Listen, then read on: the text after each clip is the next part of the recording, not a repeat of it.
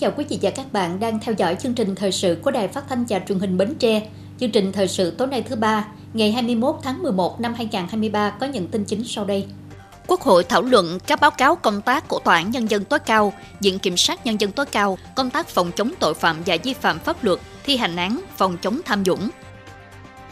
Chủ tịch Ủy ban Nhân dân tỉnh Bến Tre Trần Ngọc Tam, trưởng ban chỉ đạo các chương trình mục tiêu quốc gia tỉnh, thông tin về kết quả sau 3 năm thực hiện các chương trình mục tiêu quốc gia về xây dựng nông thôn mới và giảm nghèo bền vững trên địa bàn tỉnh. Đoàn giám sát của Thường trực Hội đồng Nhân dân tỉnh làm việc với Ủy ban Nhân dân tỉnh để thông qua dự thảo báo cáo kết quả giám sát về việc giải quyết kiến nghị của cử tri trước và sau kỳ họp thứ 5 Hội đồng Nhân dân tỉnh khóa 10 công bố và trao quyết định của Ban Thường vụ tỉnh ủy về công tác cán bộ Ủy ban Kiểm tra tỉnh ủy.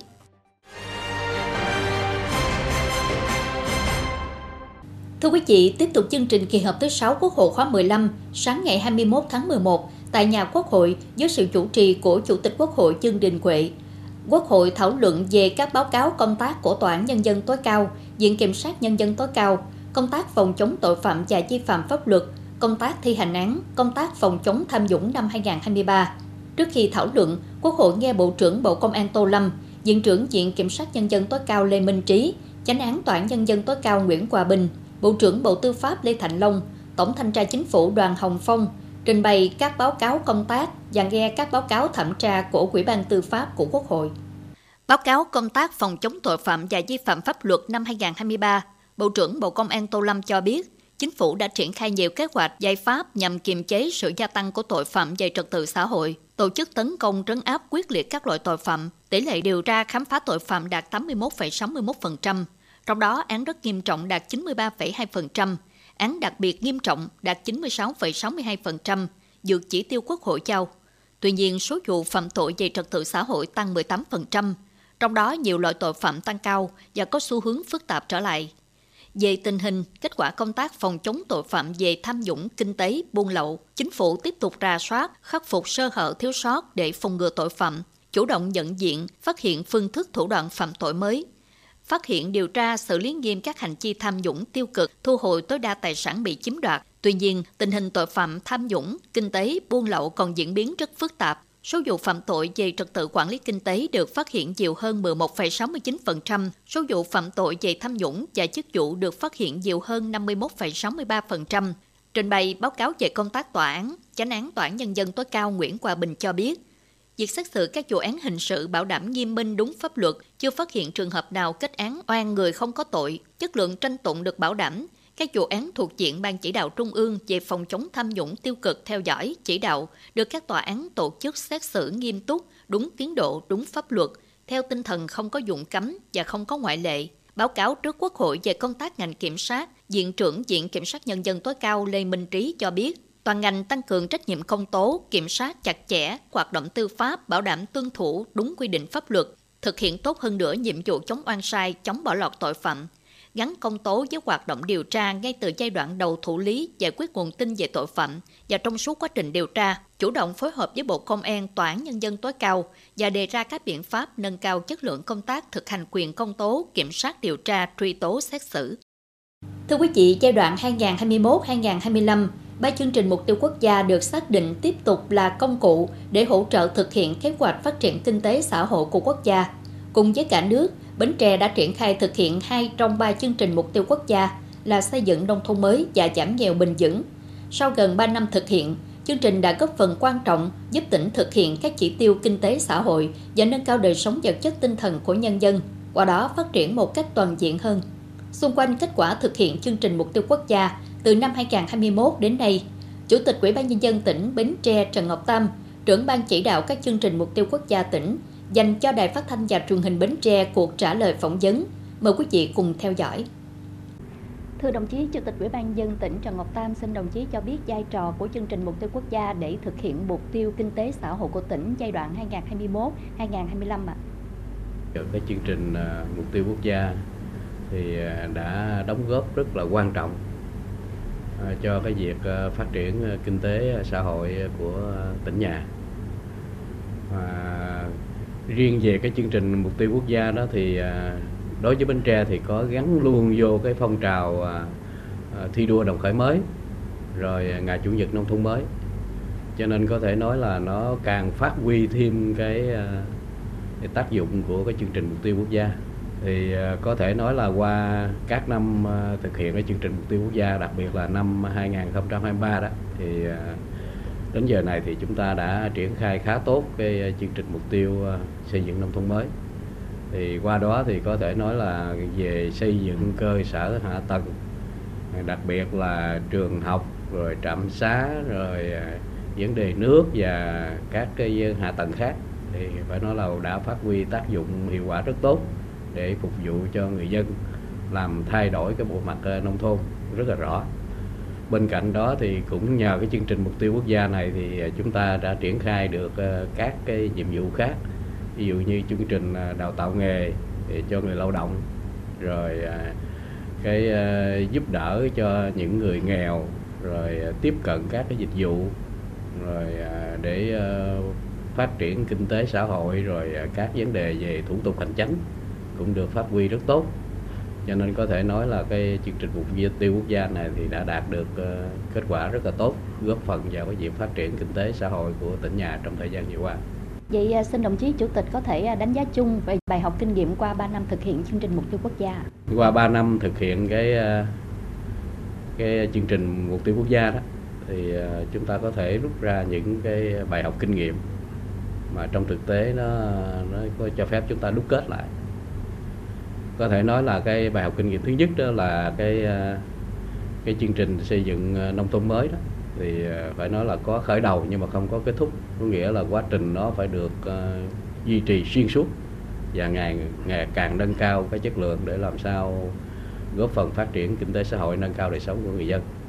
Trong đó có vai trò lãnh đạo và điều hành của các cấp quỹ chính quyền cũng như sự vào cuộc của mặt trận đoàn thể là rất quan trọng để tuyên truyền, vận động và phát huy tối đa cái vai trò chủ thể của người dân. Thì đó là mà có thể nói là một cái bài học mà qua quá trình thực hiện thì à, tỉnh thấy rằng là có, đó cũng là một bài học để chúng ta đúc kết, để chúng ta làm sao để đẩy mạnh cái việc này để thực hiện tốt cái chương trình mục tiêu quốc gia nông thôn mới. Cái bài học thứ hai thì có thể nói là cái à, việc xác định là không làm thay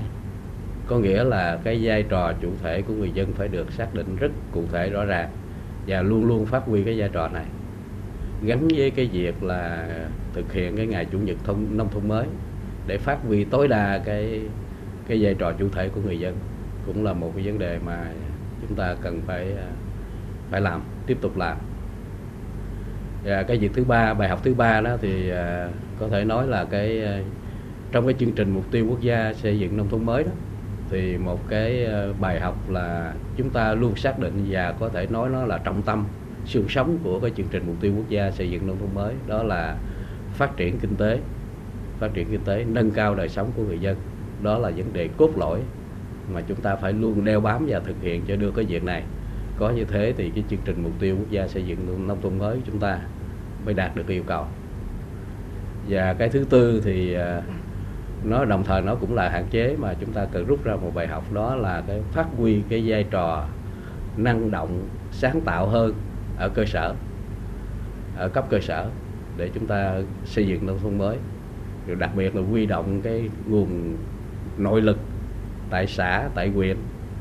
để chúng ta góp phần cùng với cái nguồn hỗ trợ từ tỉnh, từ từ trung ương, từ tỉnh rồi cũng như là vận động soi quá trong cái việc mục tiêu, trong cái việc thực hiện cái mục tiêu xây dựng nông thôn mới. Còn về cái ờ, bài học ờ, kinh nghiệm về cái ờ, cái chương trình mục tiêu quốc gia giảm nghèo bền vững đó, thì một cái bài học kinh nghiệm là chúng ta phải xác định được cái hộ nghèo. Một là xác định cho đúng. Hai là xác định là nghèo là do nguyên nhân thế nào là do thiếu vốn hay là do thiếu đất hay là do thiếu phương tiện hay là do thiếu cái cái cái khả năng trình độ để chúng ta xác định được cái từng cái hộ mà chúng ta có cái cách giúp đỡ cho nó thiết thực. Thưa đồng chí, trong phương hướng tới thì mục tiêu chung của chương trình mục tiêu quốc gia từ nay đến năm 2025 là gì? Từ nay đến cuối nhiệm kỳ thì uh, chương trình mục tiêu về xây dựng nông thôn mới đó hiện phải thực hiện đạt theo cái ờ, chỉ tiêu đã đề ra. cái mục tiêu này là chúng ta phải thực hiện ờ, cố gắng thực hiện đạt và vượt đó là một mục tiêu mà chúng ta phải phấn đấu. Còn riêng về cái chương trình giảm nghèo đó thì chúng ta thực hiện cái nghị quyết đại hội là đến cuối năm 2025 tỷ lệ hộ nghèo của tỉnh là phải ờ, dưới 2,5% thì đây cũng là mục tiêu mà tỉnh xác định là, là phải thực hiện cho đạt. Thì kèm theo đó là các cái giải pháp các cái giải pháp kể kể cả vận dụng các cái bài học kinh nghiệm để trong quá trình chỉ đạo điều hành để làm sao thực hiện cho đạt ờ, tốt cái nghị quyết đại hội đã đề ra. Xin cảm ơn đồng chí Chủ tịch Ủy ban dân tỉnh Trần Ngọc Tam đã dành cho chúng tôi cuộc phỏng vấn này. Thưa quý vị, sáng ngày 21 tháng 11, ông Trần Ngọc Tam, Chủ tịch Ủy ban nhân dân tỉnh, ông Nguyễn Minh Cảnh, Phó Chủ tịch Ủy ban nhân dân tỉnh đã chủ trì cuộc họp với các sở ngành địa phương về tháo gỡ khó khăn liên quan đến công tác giải phóng mặt bằng đối với các dự án đầu tư xây dựng cơ sở hạ tầng khu công nghiệp Phú Thuận, huyện Bình Đại, tiểu dự án giải phóng mặt bằng đầu tư xây dựng công trình cầu Rạch Miễu 2, dự án đường cơm đường vào cầu Rạch Miễu 2. Dự án đầu tư xây dựng cơ sở hạ tầng khu công nghiệp Phú Thuận hiện có 13 trường hợp hộ chân đã được Ủy ban Nhân dân quyện phê duyệt phương án bồi thường. Tuy nhiên, đến thời điểm hiện tại, các hộ dân chưa đồng ý đơn giá bồi thường theo quyết định phê duyệt của Ủy ban Nhân dân quyện dẫn đến khiếu nại. Lý do giá đất bồi thường chưa phù hợp giá đất thị trường. Theo đó, tại cuộc họp Ủy ban Nhân dân quyện Bình Đại, trình Ủy ban Nhân dân tỉnh cho chủ trương xác định lại giá đất cụ thể đối với 13 trường hợp này đối với dự án cầu Rạch Miễu 2 và dự án đường gom đường vào cầu Rạch Miễu 2. Trong quá trình khảo sát định giá đất cụ thể để tính tiền bồi thường đất khi nhà nước thu hồi đất, đối với các thửa đất có sự thay đổi giá do xác định lại vị trí đã gặp nhiều khó khăn vướng mắt cần được tháo gỡ. Có 42 hộ, 53 thửa của hai dự án sau khi đo đạt tách đường giao thông công cộng. Tuy vị trí đất có thay đổi, nhưng khi xác định lại giá đất thì các thửa đất có vị trí mới sẽ có giá đất thấp hơn giá đất đã được phê duyệt. Ngoài ra, còn có 6 hộ, 6 thửa tùy giá đất bồi thường của các thửa đất của vị trí mới cao hơn giá đất đã được phê duyệt. Nhưng nếu áp dụng vị trí đất mới này vào tính tiền chuyển đổi nghề và tìm kiếm việc làm, thì tổng tiền bồi thường đất và chuyển đổi nghề của những trường hợp này sẽ giảm so với vị trí ban đầu. Theo đó, Ủy ban Nhân dân thành phố đề xuất thực hiện phương án xác định giá đất cụ thể để tính tiền bồi thường đất khi nhà nước thu hồi đất đối với tất cả các thửa đất có sự thay đổi vị trí đất so với vị trí ban đầu. Chủ tịch Ủy ban Nhân dân tỉnh Trần Ngọc Tam lưu ý, việc xem xét các phương án bồi thường giải phóng mặt bằng ở các dự án phải đảm bảo nguyên tắc không để vượt tổng mức đầu tư đã được phê duyệt. Cụ thể, đối với dự án đầu tư xây dựng cơ sở hạ tầng khu công nghiệp Phú Thuận, đề nghị Ủy ban Nhân dân quyện Bình Đại phối hợp Sở Tài nguyên và Môi trường xem xét giải quyết bồi thường cho các hộ trên cơ sở bám theo đề xuất của đơn vị tư vấn trước đây và khẳng định việc áp giá đền bù thời gian qua là đúng. Chủ tịch Ủy ban Nhân dân tỉnh cũng đề nghị xem lại các trường hợp đơn vị tư vấn đề xuất và trong thực tế có những cá biệt thì giải quyết. Trường hợp đã xem xét giải quyết, có quyết định chưa đúng thực tế thì thu hồi quyết định xem xét bổ sung sát với thực tế. Đối với tiểu dự án giải phóng mặt bằng đầu tư xây dựng công trình cầu Rạch Miễu 2, dự án đường cơm đường vào cầu Rạch Miễu, Chủ tịch Ủy ban nhân dân tỉnh thống nhất với phương án Ủy ban nhân dân thành phố đề xuất áp dụng đối với các trường hợp chuẩn bị cưỡng chế, tính toán, xem xét lại các trường hợp cá biệt trên cơ sở đảm bảo quyền lợi cao nhất cho người dân. Thưa quý vị, sáng ngày 21 tháng 11, đoàn giám sát của Thường trực Hội đồng Nhân dân tỉnh Bến Tre do ông Lê Giang Khê, Phó Chủ tịch Hội đồng Nhân dân tỉnh làm trưởng đoàn, làm việc với Ủy ban Nhân dân tỉnh để thông qua dự thảo báo cáo kết quả giám sát về việc giải quyết kiến nghị của cử tri trước và sau kỳ họp thứ 5 Hội đồng Nhân dân tỉnh khóa 10. Tham dự có bà Nguyễn Thị Bé Mười, Phó Chủ tịch Ủy ban Nhân dân tỉnh, cùng đại diện lãnh đạo các sở ngành có liên quan. Qua tiếp xúc cử tri trước và sau kỳ họp thứ 5, Thường trực Hội đồng Nhân dân tỉnh tổng hợp được 48 ý kiến, kiến nghị của cử tri và đã chuyển đến Ủy ban Nhân dân tỉnh xem xét giải quyết. Sau khi tiếp nhận, Ủy ban Nhân dân tỉnh đã chỉ đạo các sở ngành tỉnh, Ủy ban Nhân dân cấp huyện trên cơ sở chức năng, nhiệm vụ được giao, giải quyết hoặc tham mưu cho Ủy ban Nhân dân tỉnh giải quyết kịp thời. Kết quả đối với các ý kiến kiến nghị trước kỳ họp thứ 5 đã giải quyết xong 32 trên 53, đang tiếp tục chỉ đạo giải quyết 17, chưa được giải quyết 4 ý kiến kiến nghị. Các ý kiến kiến nghị sau kỳ họp thứ 5 đã giải quyết xong 18 trên 31, đang tiếp tục chỉ đạo giải quyết 7, chưa được giải quyết 6 ý kiến kiến nghị. Các kiến nghị đang được Ủy ban nhân dân tỉnh tiếp tục chỉ đạo các cơ quan đơn vị có liên quan giải quyết đa số là những nội dung liên quan đến các dự án, công trình trọng điểm, công trình giao thông nông thôn, môi trường, các hoạt động chương trình cho học sinh. Đây là những nội dung cần thực hiện lâu dài, xuyên suốt trong quá trình quản lý điều hành phát triển kinh tế xã hội của địa phương. đồng thời cần có sự đồng thuận, đồng lòng thực hiện của nhân dân và cử tri trên địa bàn tỉnh. Các ý kiến kiến nghị về chính sách cho các đối tượng là người hoạt động không chuyên trách cấp xã, người làm công tác hội ở cấp xã do ngân sách tỉnh còn hạn chế, Quỹ ban cho dân tỉnh chưa tham mưu và trình Hội đồng nhân dân tỉnh ban hành thêm chính sách cho các đối tượng mà cử tri kiến nghị. Tại cuộc họp, thành viên đoàn giám sát cùng đại diện lãnh đạo Quỹ ban nhân dân tỉnh, các sở ngành đã có ý kiến đóng góp làm rõ hơn các nội dung trong dự thảo báo cáo, đặc biệt là các nguyên nhân và đề xuất các giải pháp để thực hiện tốt các kiến nghị của cử tri trong thời gian tới. Phát biểu kết luận cuộc họp, ông Lê Văn Khê, Phó Chủ tịch Hội đồng nhân dân tỉnh, trưởng đoàn giám sát đánh giá cao tinh thần trách nhiệm của Ủy ban nhân dân tỉnh trong việc chỉ đạo các sở ngành, Ủy ban nhân dân các huyện thành phố giải quyết các ý kiến kiến nghị của cử tri để công tác tiếp xúc cử tri cũng như việc giải quyết khiếu nại tố cáo đạt kết quả tốt hơn trong thời gian tới. Ông Lê Văn Khê cho rằng, yếu tố đầu tiên và quan trọng thể hiện qua việc phục vụ tốt cho người dân, vai trò của chính quyền, cán bộ các cấp và các sở ngành. Bên cạnh đó, đề nghị Ủy ban nhân dân tỉnh và các ngành các cấp tập trung tháo gỡ những khó khăn vướng mắt trong dự thảo báo cáo đã nêu, tiếp tục giải quyết những ý kiến kiến nghị còn tồn động của cử tri, tiếp tục chỉ đạo đôn đốc các cơ quan chuyên môn, ủy ban nhân dân các địa phương nâng cao tinh thần trách nhiệm trong việc giải quyết các ý kiến kiến nghị của cử tri thuộc thẩm quyền. Chỉ đạo các ngành chức năng và địa phương quan tâm, phân bổ vốn để sớm triển khai thực hiện các tuyến đường huyết mạch, các tuyến đường bị xuống cấp hư hỏng nặng, ảnh hưởng đến việc đi lại và vận chuyển hàng hóa của nhân dân. Đối với các công trình đã được phân bổ vốn có lộ trình thực hiện, Quỹ ban nhân dân tỉnh chỉ đạo các ngành địa phương phối hợp với Quỹ ban Mặt trận Tổ quốc Việt Nam tỉnh và các đoàn thể tuyên truyền rộng rãi cho người dân hiểu, đồng thuận để thực hiện. Đối với các công trình dự án thuộc nguồn vốn trung ương, Quỹ ban nhân dân tỉnh chỉ đạo các sở ngành có liên quan tiếp tục tranh thủ sự hỗ trợ của trung ương để triển khai thực hiện nhằm giải quyết dứt điểm các ý kiến kiến nghị của cử tri.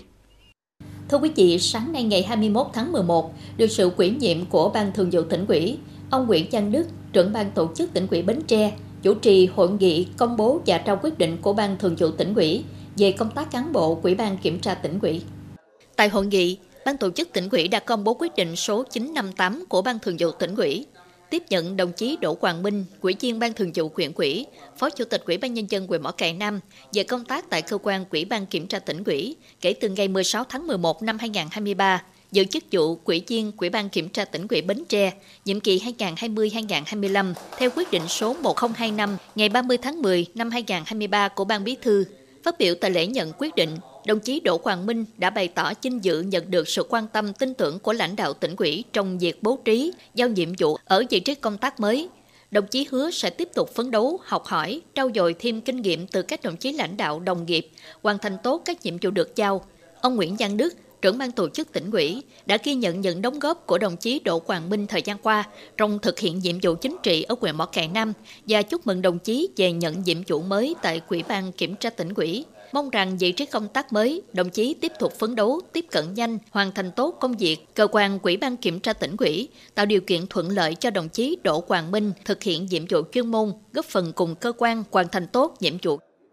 Sáng ngày 21 tháng 11, Cục xúc tiến thương mại Bộ Công Thương phối hợp Sở Công Thương tỉnh Bến Tre tổ chức chương trình tập huấn về xây dựng, phát triển và quản trị thương hiệu cho các chủ thể sở hữu quản lý, sử dụng nhãn hiệu và chỉ dẫn địa lý các sản phẩm xuất khẩu tiềm năng của tỉnh Bến Tre. Tham gia hội nghị có hơn 50 học viên thuộc các sở ngành, các hội hiệp hội doanh nghiệp, doanh nghiệp, hợp tác xã trên địa bàn tỉnh. Nội dung tập huấn về vấn đề về sở hữu trí tuệ, thương hiệu và xây dựng hệ thống nhận diện, nguyên tắc xây dựng thương hiệu, công tác truyền thông và khung pháp lý bảo hộ thương hiệu trong và ngoài nước. Lớp tập huấn nhằm củng cố và hệ thống hóa các khái niệm liên quan đến thương hiệu, hướng dẫn từng bước để xây dựng thương hiệu mạnh, nâng cao năng lực cạnh tranh, phát triển hệ thống nhận diện thương hiệu trong và ngoài nước, xúc tiến truyền thông thương hiệu hiệu quả trong kỷ nguyên số, đồng thời giúp các cơ quan đơn vị quản lý nhà nước trên địa bàn tỉnh nắm rõ về bảo hộ nhãn hiệu và chỉ dẫn địa lý cho sản phẩm xuất khẩu tiềm năng của Việt Nam ở nước ngoài. Tiếp theo chương trình thời sự tối nay là tiết mục đời sống dân sinh với những thông tin nổi bật. Sở Văn hóa, Thể thao và Du lịch tổ chức lớp bồi dưỡng chuyên môn nghiệp vụ trên lĩnh vực văn hóa, thể thao và du lịch năm 2023. Thị trấn Dòng Trơm nỗ lực triển khai thực hiện việc di dời các cơ sở chăn nuôi ra khỏi khu dân cư.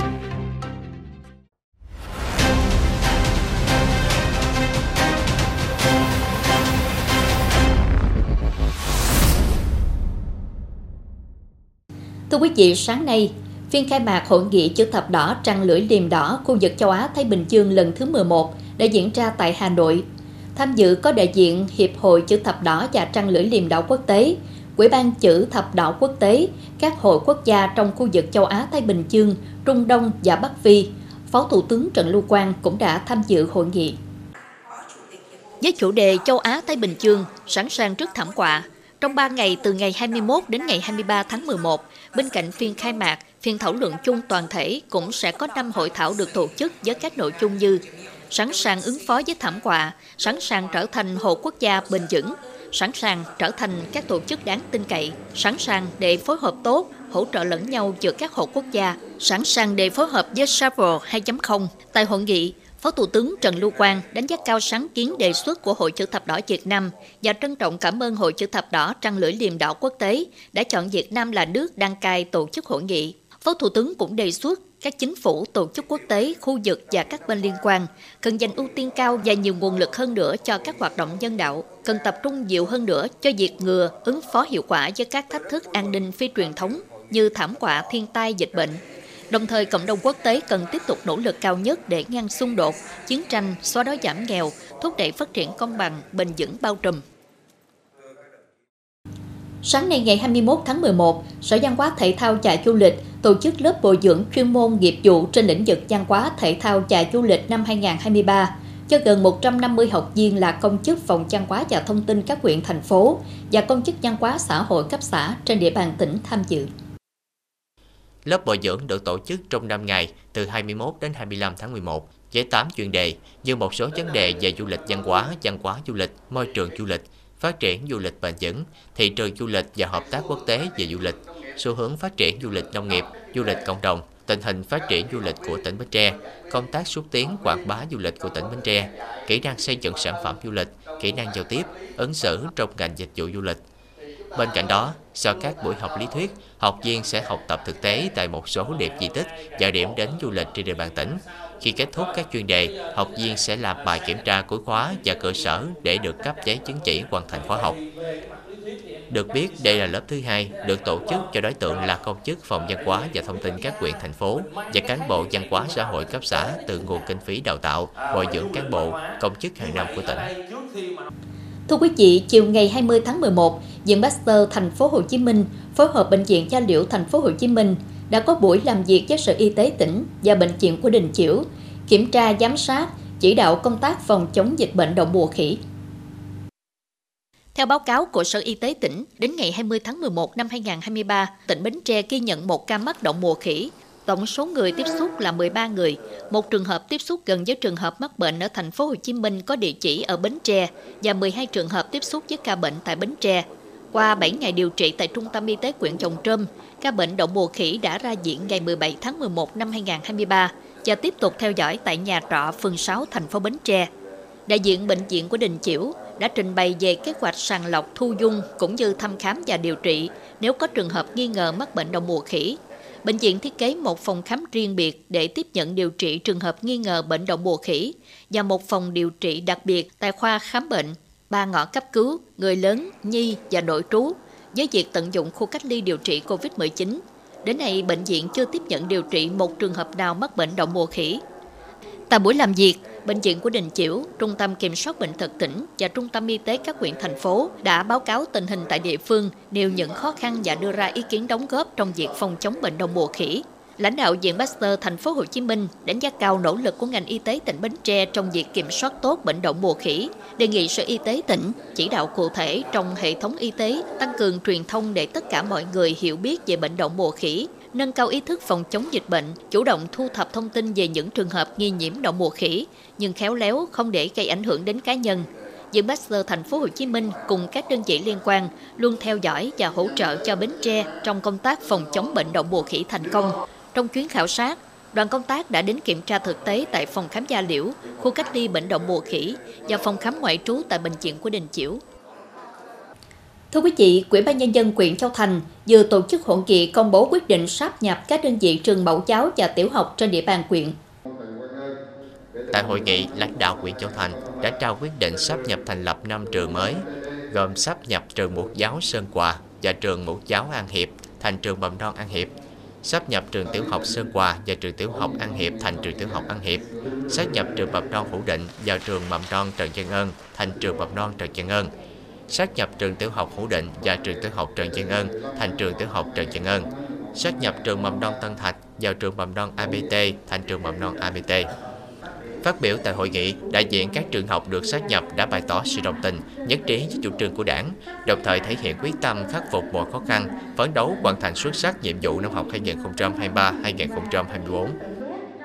Sáng ngày 21 tháng 11, Tổ công tác triển khai đề án 06 của Chính phủ thành phố Bến Tre tổ chức hội nghị tập huấn hướng kích hoạt tài khoản định danh điện tử, dịch vụ công trực tuyến gắn với tuyên truyền các tiện ích ứng dụng VNE, ID cho gần 100 đại biểu là thành viên tổ công tác đề án 06 xã phường, ấp, khu phố trên địa bàn thành phố.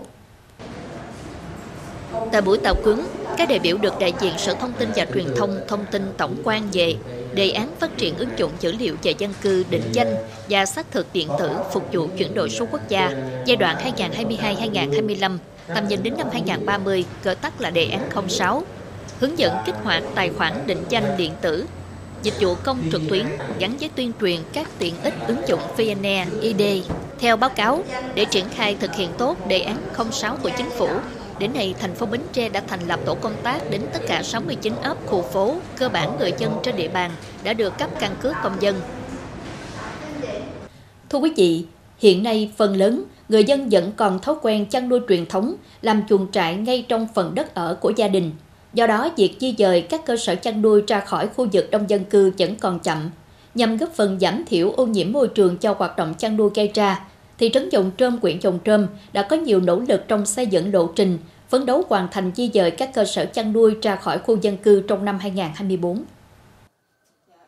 Thời điểm năm 2021, khi địa phương triển khai nghị quyết số 30 ngày 9 tháng 12 năm 2020 của Hội đồng Nhân dân tỉnh Bến Tre về việc quy định khu vực không được phép chăn nuôi và chính sách hỗ trợ di dời cơ sở chăn nuôi ra khỏi khu vực không được phép chăn nuôi trên địa bàn tỉnh, thị trấn Dòng Trơm đã thực hiện rà soát tình hình các hộ chăn nuôi trên địa bàn. Qua rà soát, thị trấn có 46 hộ chăn nuôi, trong đó có 35 hộ không được phép chăn nuôi theo quy định.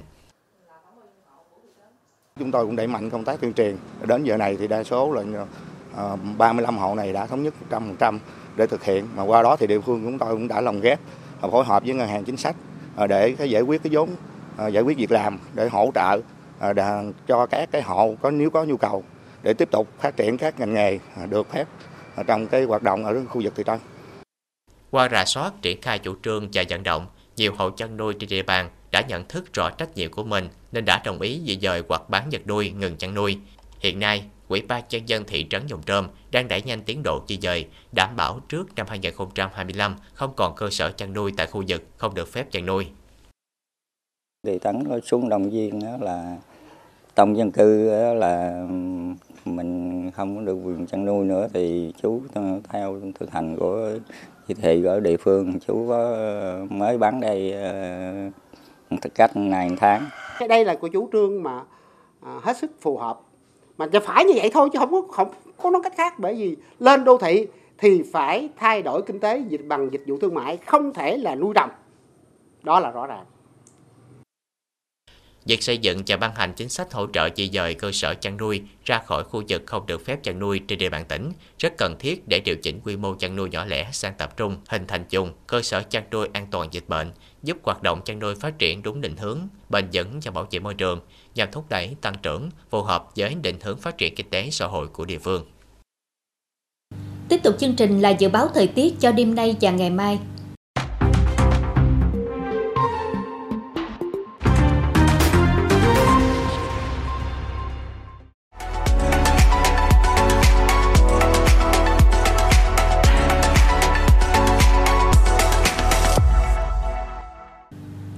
Tôi xin kết thúc chương trình thời sự buổi tối trên sóng truyền hình Bến Tre. Cảm ơn quý vị đã quan tâm theo dõi. Thân ái, chào tạm biệt.